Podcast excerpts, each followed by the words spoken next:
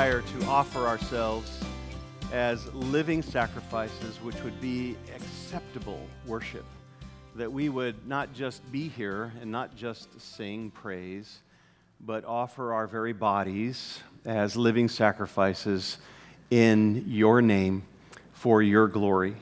We pray, Father, that that might be true of the hearts in this room, that you would open up our minds and hearts to your word in a way that we would understand your heart, your desire, your will for us today, that your word would be clear, and Father, that we might be responsive in obedience out of love for all the incredible grace that you've bestowed upon us.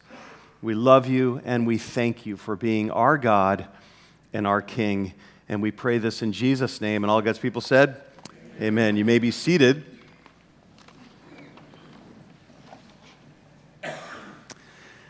Well, a woman looked outside her back window and she was horrified to see her German Shepherd dog shaking the life out of the neighbor's rabbit. They'd had trouble with this neighbor, and this was going to make things worse. And so she grabbed her broom and she went out and beat the dog until the dog dropped the rabbit. She looked down at the rabbit, and the rabbit was extremely dirty and extremely dead she didn't know what she was going to do, so she took the rabbit, flipped it up on the broom, and she brought it into her bathtub. And she showered it off on one side, and it looked kind of clean. And so she decided she'd flip it over, and she cleaned it off on the other side until it was completely white. And so then she thought to herself, well, I'll go get the hair dryer. So she got the hair dryer, began to comb and brush the dead rabbit on one side and then on the other side. And then she thought, well, what should I do? What should I do? So she took this now nicely groomed rabbit, looking somewhat alive, and she peeked over the fence to see if the neighbor was there. And she hopped over the fence with the rabbit, put the rabbit in the cage of her neighbor, and propped it up so it's as if it were alive and then closed the gate and went back and hopped over her fence. Two hours later, she heard her neighbor screaming. Pretending not to know what's going on, she went over to the fence going, What happened? What happened? And the lady said this She said, Our rabbit, our rabbit, he died two weeks ago. We buried him and now he's back. So, and the reason I share that with you is it's highly illustrative of a lot of people who come to church. They're all propped up on the outside, looking really, really nice, but they're what? Dead on the inside. Reminding us that it is so important that biblical faith is a matter of the heart. Some years ago, my wife Jean was playing badminton with me, and we were, you know, in a hot competition. And so she's went back for a really difficult shot, and she slipped off her slippers, and she actually broke her foot. Now, she made the shot and won the game, so it was worth it. But understand, she basically had this dysfunctional foot that was not really bad enough for a cast. And so she hobbled around, but within days, her foot began to atrophy. Atrophy. In other words, it became increasingly dysfunctional because of disuse. Her foot atrophied. Atrophied is not just a physical problem, but it's also a spiritual danger. And atrophy strikes most at our relationship with Christ, and it tends to strike most often at our hearts. Our hearts. Very quickly in the Christian life, our hearts can tend to become dysfunctional. They can actually atrophy because of disuse, and we begin to live by the easy way, which is by externals, even showy behavior, and really not driven by our hearts. Ever seen one of those medieval Gothic buildings? They have such massive ceilings that the walls can't support them. So, what they have on the outside is giant support beams called flying buttresses that hold up these heavy ceilings. That's a very good metaphor for the Christian life because if you're in Christ, you're a cathedral, uh, the dwelling place of the living God and your body is the temple of the Holy Spirit, and Christ lives in you. And yet, have you noticed that we tend to sometimes live the Christian life by the externals that hold us up? Which one is yours? The flying buttress of church attendance, good family, Maybe it's that you're involved in discipleship or you follow a detailed list of do's and don'ts. But if we were to take your flying buttresses away, would we find that you're empty inside? Or worse, would your so called faith collapse? What's holding you up? Is it Christ in you, or is it some form of external? Interesting enough, what kind of scaffolding makes you look good without having to deal with the internal heart condition? We can go through life, can we not? Would you nod in agreement that we can go through life and have our hearts not engaged? Yes? Amen? It's true. And understand Christianity is first and foremost a matter of the heart. Authentic Christianity is actually intended by God to be an inside out experience having a spiritually healthy heart makes the difference between being a real and a phony, being a godly person or being a Pharisee, being someone who is truly in a personal relationship or a fake one. So maybe you're asking, is the heart really that important? Well, God thinks so. And I've got some scriptures that I want you to either look at very quickly or to listen to very carefully in Joel chapter 2, verse 13, God told the Israelites to rend your heart and not your garments. Now return to the Lord your God. Don't put on an external show, God says. Make sure that you're driven by your internal heart before God. 1 Samuel 16, 7, you know this passage really well, I'm sure. For God sees not as man sees, for man looks at the outward appearance, but the Lord looks at the heart. Samuel is being talked to by the Lord to say, don't look at David's really studly and incredibly impressive older brothers. That's not what I'm looking at. I'm not looking at their externals, I'm looking at their heart. Proverbs 4, verse 23 says, Above all else, guard your heart, for it is the wellspring of life. What does the heart mean in the Bible? What do our theological dictionaries tell us? Pretty, pretty po- positive, pretty focused. It, the heart means the authentic you who you really are, where you desire, where you deliberate, where you decide. That's the heart. It's the heart's the place of spiritual activity. It's the seal of your inner spiritual life. The heart's the place where God meets you, the place of fellowship with Him, the place where God reveals Himself to you. The heart in the Bible is often used to describe your affections, your desires, your priorities, how you think, and how you're made and really how you make your decisions. The heart and a spiritually healthy heart is essential to a right relationship with God, and that's why in Second Chronicles chapter 16 verse 9 it says for the eyes of the Lord move to and fro throughout the whole earth that he might strongly support those whose heart is completely his. The Marines are looking for a few good men. Semper Fi. God's looking for a few good hearts. Hearts. Christ is mainly concerned about your heart, where it's at before Him. Not your singing, not your appearance, not your note taking, not your friends, not your emotions, but who you really are.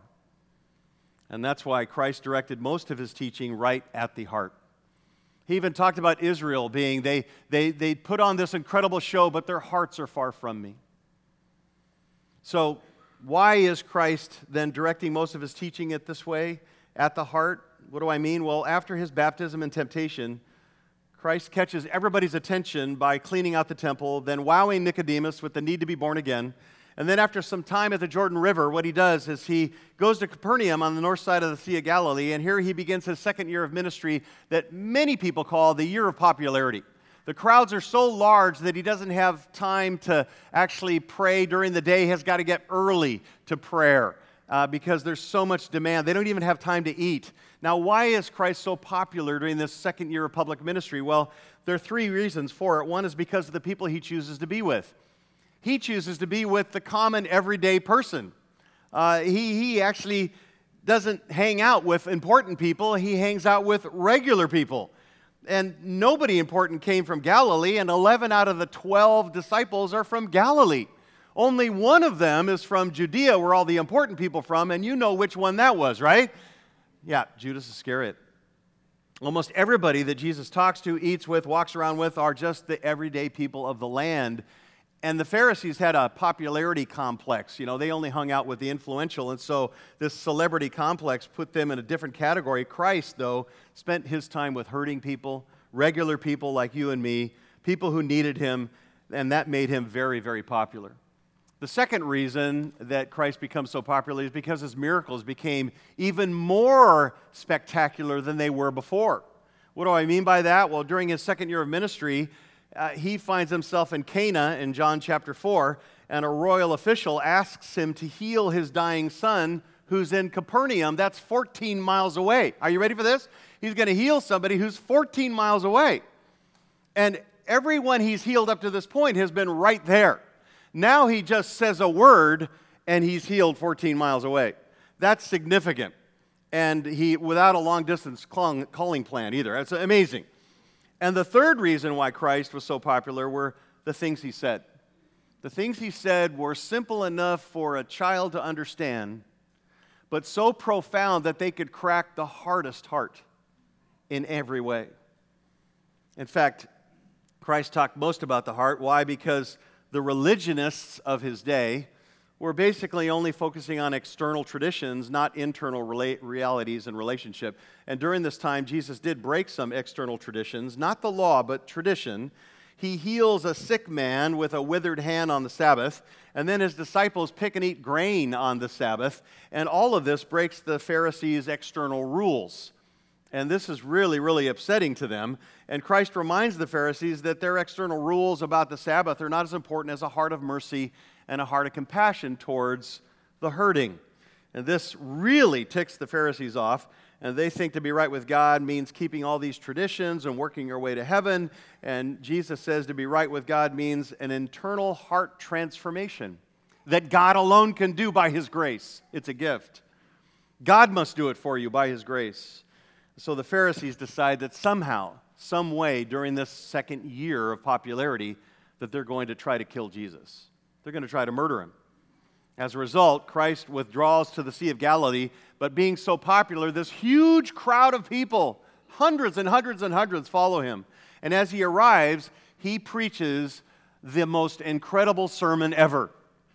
He is going to compare external righteousness, man, I'll write this down external righteousness with internal transformation. External righteousness, internal transformation, rule keeping versus internal heart change. Pharisee religion versus a Jesus relationship. It's called the Sermon on the Mount. I want to call it today the Sermon on the Heart. It's the Sermon on the Heart. Now, follow along if you would. Open your Bibles to Matthew chapter 5, 6, and 7. And what we're going to do today is complement the ministry of your pastor one of the best exegetes, and I'm not just saying this because he's sitting here, on the planet. He's amazing. I love him. He's great. But you're getting such solid Bible teaching that I thought we would go broad today, all right? Give you a compliment, a, a large picture that you would never get. But sometimes the big picture can show you some profound things. So we're hoping to do that. I teach just like he does at my church, about two to three verses, sometimes one word a week. But understand, I do. I just want to give you the big picture as we're about to open this up this fall at our church. I wanted to show you the large overview of this most profound sermon. So stay with me, give me some grace. The acoustics are great. They're on a giant slope at right there at the Sea of Galilee. Uh, the crowd is quiet. He begins to speak, and he, as he does, is really going to do open heart surgery on us. He's going to show you your heart today. Are you ready? So let's look at point number one. Number one, the need for a changed heart. The need for a changed heart. As he begins this sermon, he shows us the kind of heart that he gives to his children. He's showing us what he does when he saves someone. He shows us the kind of changes that Christ makes in people, not external changes. That's how the lost look at Christians. It's all a bunch of externals. He's talking about what he really does transformation. You've heard the term, correct? That you're justified by God, but you're also regenerated by Jesus Christ. Can I hear an amen to that? That means you're born again. That means you have a new heart And that new heart is described multiple ways throughout the New Testament. Romans 6:17, you have a heart that now wants to obey him. It's not because you're trying to earn his favor, you already have his favor. And now you want to please him from this new heart. That's what he's talking about here. So let's look at this new heart. First, in your outline, positively, we need new heart attitudes. New heart attitudes. Who are the truly happy? Uh, what's a genuine Christian heart? Look at Matthew chapter 5. It describes those who are genuinely saved. Take a look at verse 3 the poor in spirit. That's those who depend on God completely. The Pharisees Unlike them, uh, the poor in spirit hearts, the spiritual beggars, have nothing to offer God on their own, nor in their own strength. They know they stand empty before a God who basically has all power and all authority. Verse 4, take a look. Those who mourn over their sin, unlike the Pharisees, they admit, these new hearts now admit they're sinners before God. They see their desperate need before a holy God. Uh, verse 5, they say it's gentle, or some versions say meek. That's the correct term, meek. Who, unlike the Pharisees, submit under God's loving authority. They obey God without delay. They obey God without resistance. They want to please Him, even when they fail to. Verse 6, those who have an appetite for God. Unlike the Pharisees who are content with externals, transform heart hungers for God and hungers for doing right. That's something that He's made that change in our lives. In fact, look at verse 7. He gives his children a heart that is merciful, full of compassion towards others. You might want to write this down. It's true. How much mercy you show is the result of how much mercy you know. When you are the recipient of God's mercy, that's when you demonstrate mercy. When you forget how much mercy He's given you, that's when you hesitate with demonstrating mercy. Look at verse 8 it says, God's children are pure in heart. What's that? It's those whose first concern is not being outwardly correct, but inwardly holy. It's not doing pure things, it's being made pure inside. Christ is telling us a pure heart can only come from Him. Your dirty heart before God must be made and was made clean by Him. And who are the truly happy? Verse 9 the peacemakers, those who find peace with God and demonstrate that peace with others as they try to get along. Uh, they want to make sure they find that peace and others know the peace of the Lord. Verse 10 those who are willing to accept persecution. By identifying with Christ, his children will also be hated by the externalists.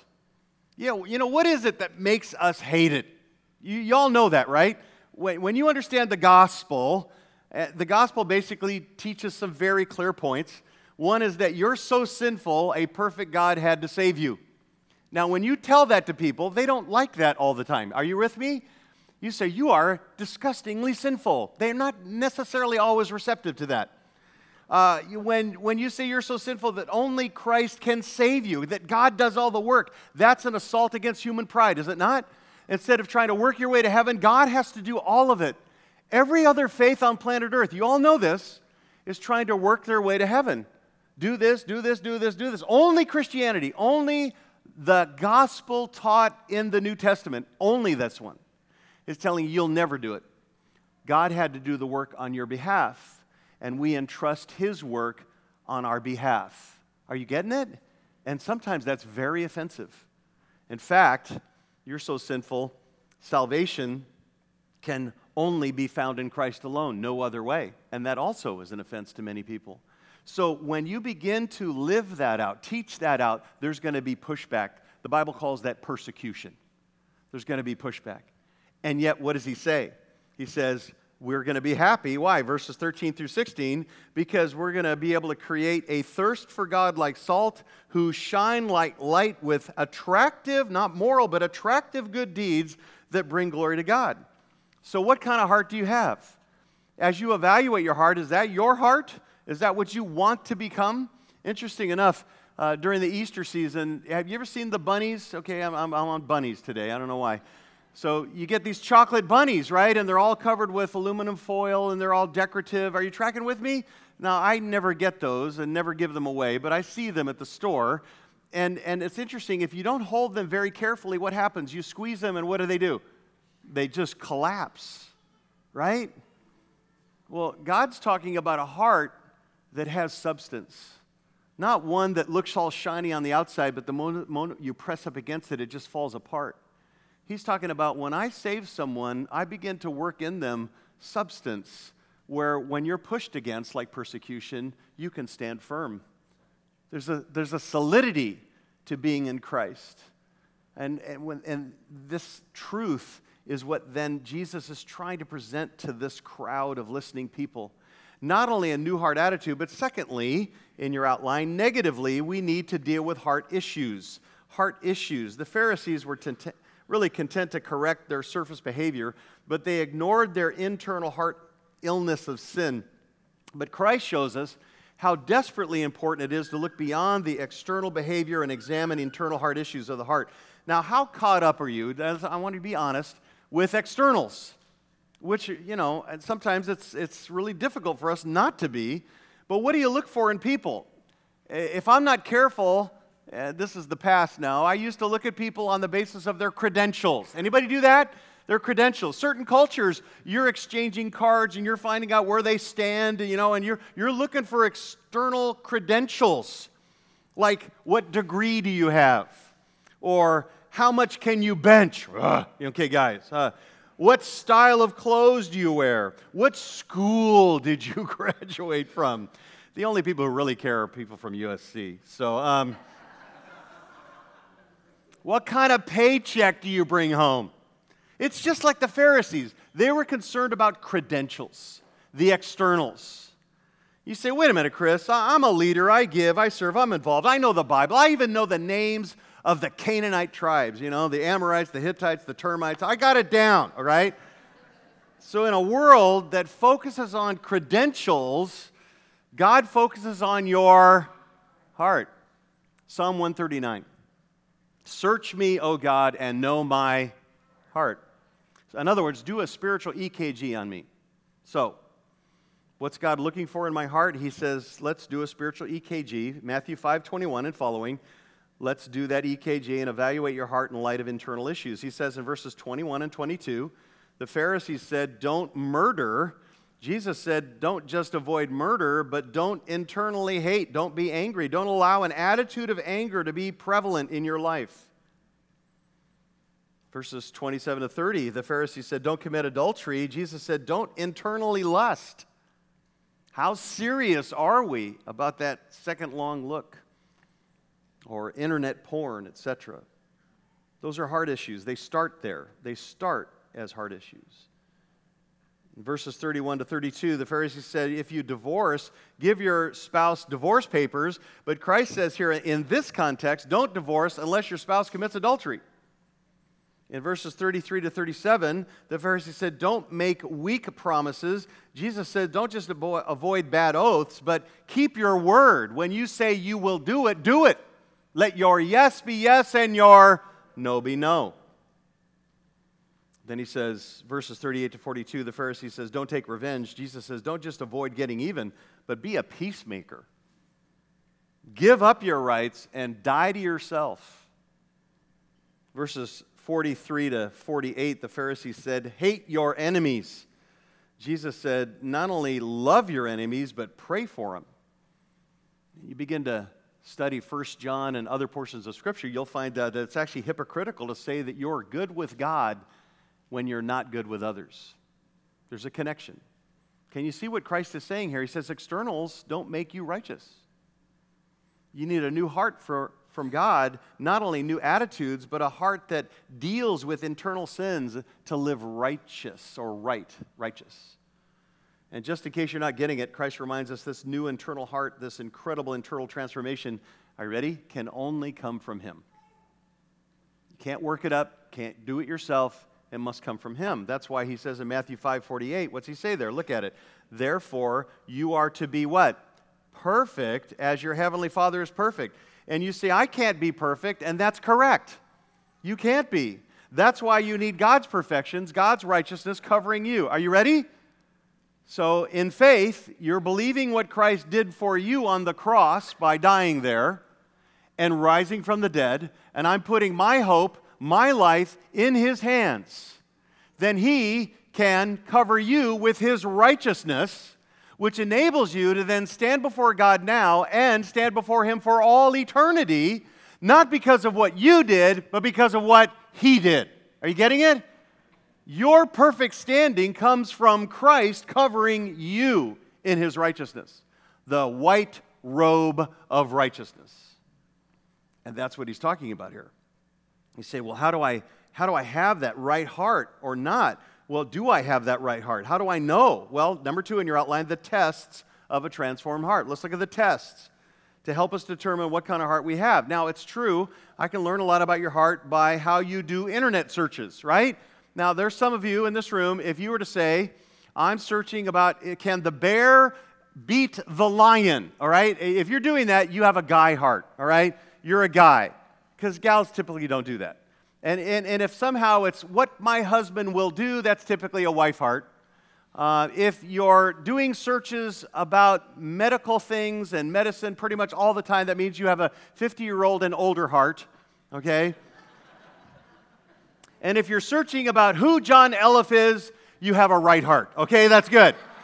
Yeah. So Christ even makes it even more simple as he starts out chapter 6, he says, You can know what's in your heart by passing four tests. That's what he gives you. First in your outline, test number one look for spiritual disciplines. Look at your spiritual disciplines. Now, what are your motives for living the spiritual life? What are your motives? What drives you? In, in chapter 6, verses 1 through 18, Christ refers to three types of spiritual disciplines giving, and then prayer, and then fasting. Those three. To know if you have a right heart before God, ask yourself do I practice these disciplines of the heart? That's one. Secondly, do I do them to be seen by men, or do I do it to please my Lord? For Him. That's the big question. When you give, is it for a tax return or for the Lord? Uh, you only pray, when you pray, is it only at church or do you pray in your closet or at home when no one knows?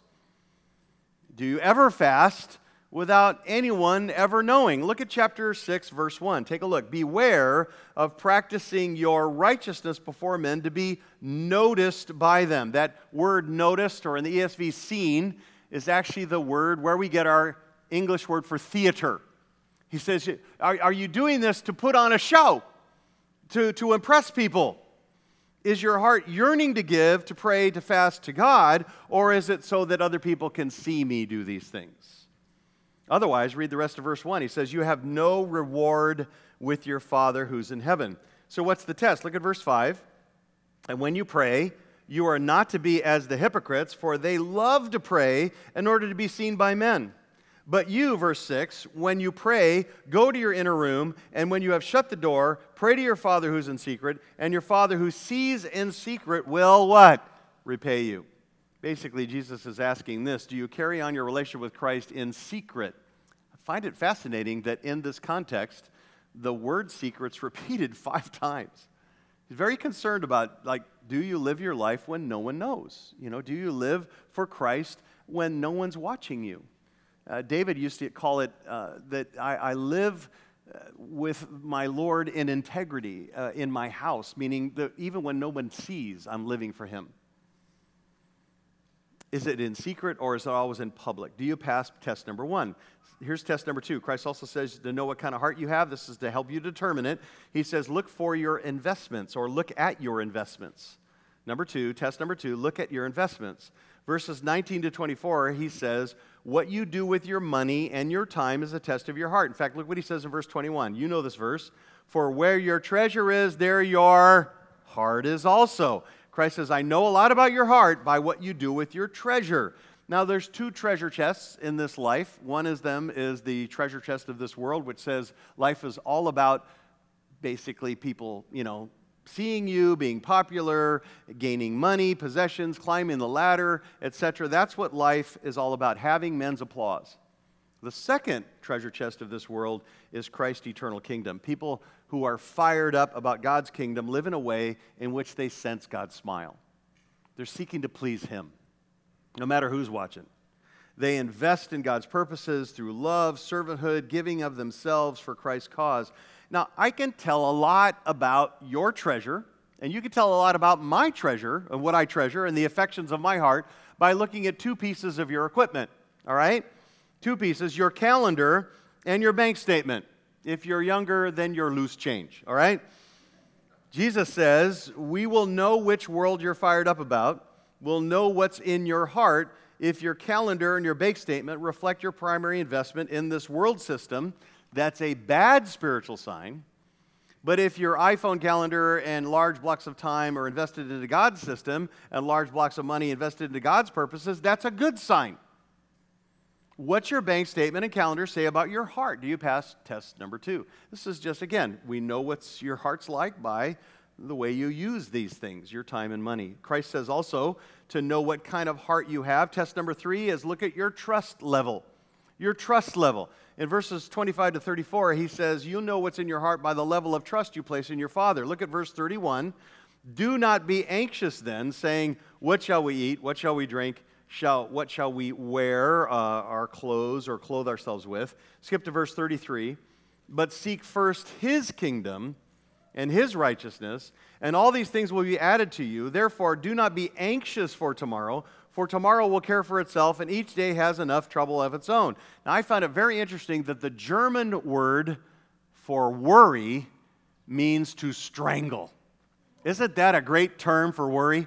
Because that's exactly what it does. It just is emotional strangulation, it, it chokes the joy right out of life. So, how do you stop? Well, worry and the cause of worry is a wrong focus uh, like Peter getting out of the boat. He looks at Christ, no problem. He looks at the waves, he's devastated. He's going to sink. Where's your focus? Do you trust God with your daily needs, or are you anxious, worrying, and nervous about each day? The amount of worry versus the amount of trust tells you what's in your heart. It's those believers whose heart is then focused on a sovereign God who is all wise, who has all power, and never makes a mistake, that's the people who trust because their focus is on Him. And finally, Christ says to know what kind of heart you have, test number four, look at your relationships. Look at your relationships. Matthew chapter 7, verses 1 through 12. Christ tells his listeners how they treat others will show them what's in their heart. So Christ asks, Do you judge others? Verses 1 through 6. And then, do you expect your Father to answer you as you come to Him over these issues, 7 through 11? And then look at verse 12. Do you treat others fairly? He says, Do whatever, you, therefore, whatever you want others to do for you, do so for them, for this is the law and the prophets. This is the golden rule. It is actually in the Bible. Whatever you want others to do for you, do so for them for this is the law and the prophets. Do you treat others the way you want to be treated? Do you elevate yourself above others like the Pharisees did? For how you treat others will show your heart. So, do you pass test number four?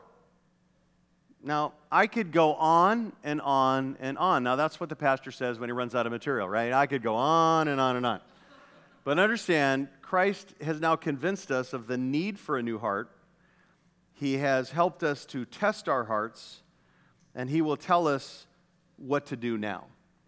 What's profound about this sermon is it's is actually shorter than what I can actually exposit. It's like 25 minutes, and yet one of the greatest sermons ever given. And he's walking through and stripping away the externalism of his day. And he's saying, Look, I want you to understand that salvation has got to transform you, it's got to change you, it's got to make you a new person that wants to follow, wants to please, and delights in me. So he says, What do we do about it? Well, now that he's convinced us of the need, then ask yourself, What kind of heart do you want? You want the real internal heart relationship with Christ or the phony external religion of the Pharisees? So that's point number three the path to a changed heart. The path to a changed heart.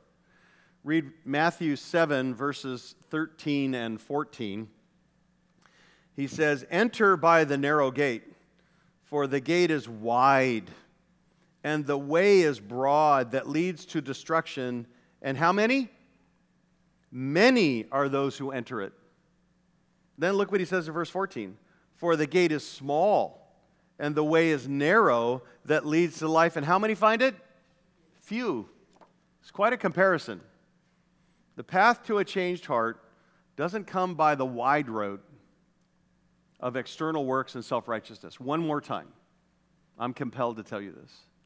Every faith on planet Earth, even secular, is all saying, I'm going to get, somehow get there on my own. Every single one. Only Christians, only Christianity, only the genuine gospel that Jesus taught said, You will never be right with God unless you entrust yourself to His work. Something that He does in your heart, so that, that what springs forth from that is faith and repentance, and all of a sudden now you're trusting in what He did in His death and His resurrection, that He took of all God's wrath for your sin upon Himself, that He suffered and died there to take your place, substituted, and rose from the dead. So now if I entrust Him, He can cover me. And He not only covers me, at the same time He justifies me, He regenerates me. He talked to Nicodemus about, right? You must be what? Born again, regenerated, made new, with a heart that wants to follow him. And that's what he's talking about here. He basically says many people are going to be on the wide road of self righteousness, do it on their own.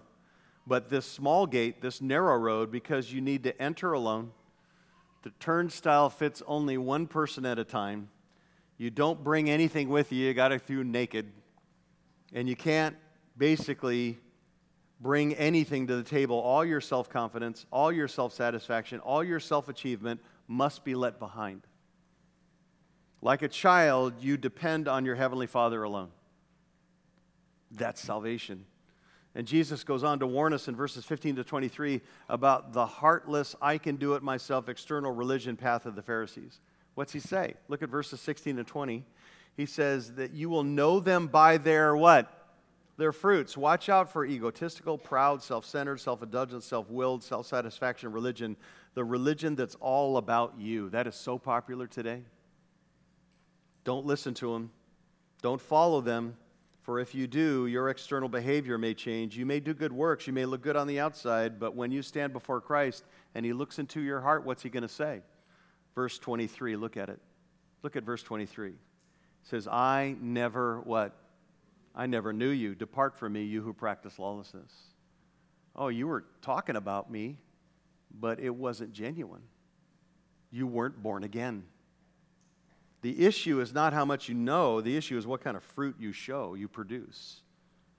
And thankfully, Christ tells us how to get that new heart. Verse 24, he says, And every one of you who hears these words of mine and acts upon them may be compared to a wise man who built his house upon the rock.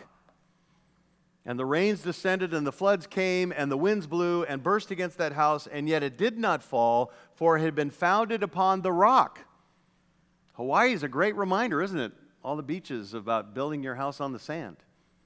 It just doesn't last.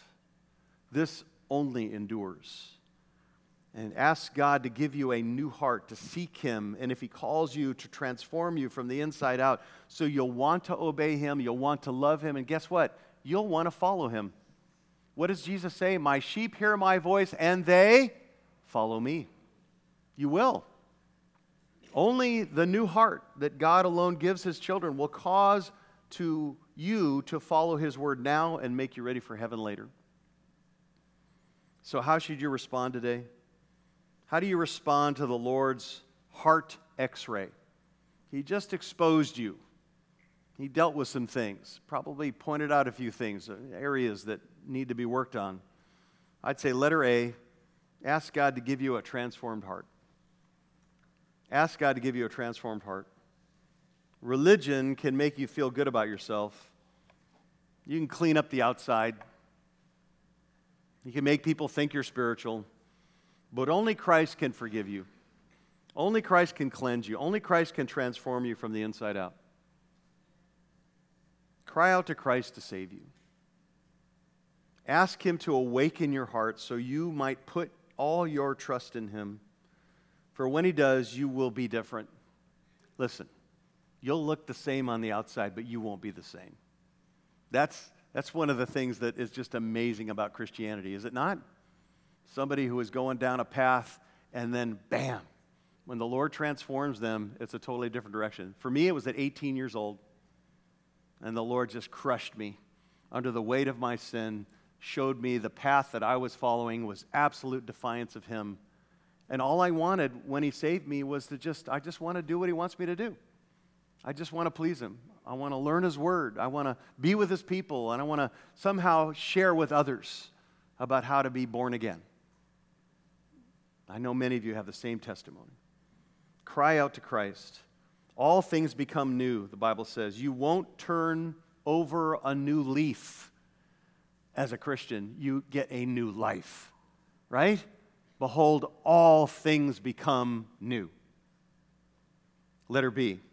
Remember, the heart is the number one issue in your walk. The number one issue. One famous pastor said it this way The heart of the problem is a problem of the heart. Whatever you're going through today, the first thing to look at is your heart before the Lord. Am I trusting Him? Am I counting it all joy? Am I relying on Him? Do I believe that God is sovereign even when, you know, people do evil things to me? Like Joseph said to his brothers, you know, you know, you meant it for evil, but God meant it for good. When your heart is right, your walk will be right. When your heart is in communion with Christ, no matter what's happening in your life, you will experience joy. When you drift into externals, you forfeit your joy. I know this, and many of you know it too. Amen? Are there not Christians here? We drift into externals? Come on, we do it. We do it. Why are Christians not happy? Lifestyle without heart style. We all prone to live by the scaffolding. We become hollow at heart. We let atrophy set in. Cultivate your heart with secret communion. Delight in Him alone. Consider everything else refuse. That's what Paul did. Everything in my life is refuse compared to knowing Jesus Christ, my Lord. And then letter C if your heart is in atrophy, repent now. A few years back, a, heart, a friend of mine had a heart attack. And when all the EMT guys showed up and all the emergency care people came and they started looking at him and they go, Look, your hair, your hair's not combed. And, and your shirt, it's not tucked in. We got to tuck that shirt in. And your shoelaces, they're not tied. We got to fix those up. That's really bad. Now you're looking at me going, they didn't do that. I hopefully you're thinking that. Because if they did, we're all in a lot of trouble, right? They didn't do any of that. They went right for the heart. They went right for investigating what's going on there because when you have a heart issue, the externals don't matter, right? Same with us. If you've got heart issues today, I would beg you, as Christ would prioritize in Matthew 5, 6, and 7, don't mess with the externals. Just go after the heart. Say, Lord, I want my heart to be right before you. I want to walk in dependent obedience relying on the Spirit of God for everything, and yet trusting you and pleasing you and making sure my heart is driving my faith. Repent of your Christian routine if that's true. Repent of merely looking good on the outside and saying all the right words and giving everyone here the impression that you're really walking with Jesus. Repent of merely doing all the right things and saying the right words, but with an empty, independent, unrepentant heart. God said, Joel 2:13, we read it before, let's read it again. Rend your heart and not your garments. Now return to the Lord your God. Let's pray together, shall we? Heavenly Father, we are so grateful that this sermon is so powerful. I pray, Father, that my words did not get in the way of what you wanted to communicate and that your word was heard and understood. And Father, that your spirit is working in all of our hearts to have it be driven by the internal man, the internal woman who has been transformed by you. And Father, if there are any here who are not born again, not regenerated, uh, maybe they prayed a prayer once or, you know, affirmed Jesus once, but Father, we pray that you would begin to work in their lives in a way to show them their desperate need to cry out to you, to give them a new heart, a heart that desires to follow you, to please you, to obey you, and to love you. That desires your priorities over the world's priorities. And Father, we know that none of that will be perfect until we step through that door to heaven. And yet we desire to please you with all that we are and all that we have. And we'll give you all the glory for what you'll do. Do your work now. Thank you again for this time. And again, all glory goes to you. In Jesus' name. And all God's people said, Amen. God bless you. Thank you for coming today. And uh, hope that you have a blessed week with a lot of focus on the heart. Thanks for coming.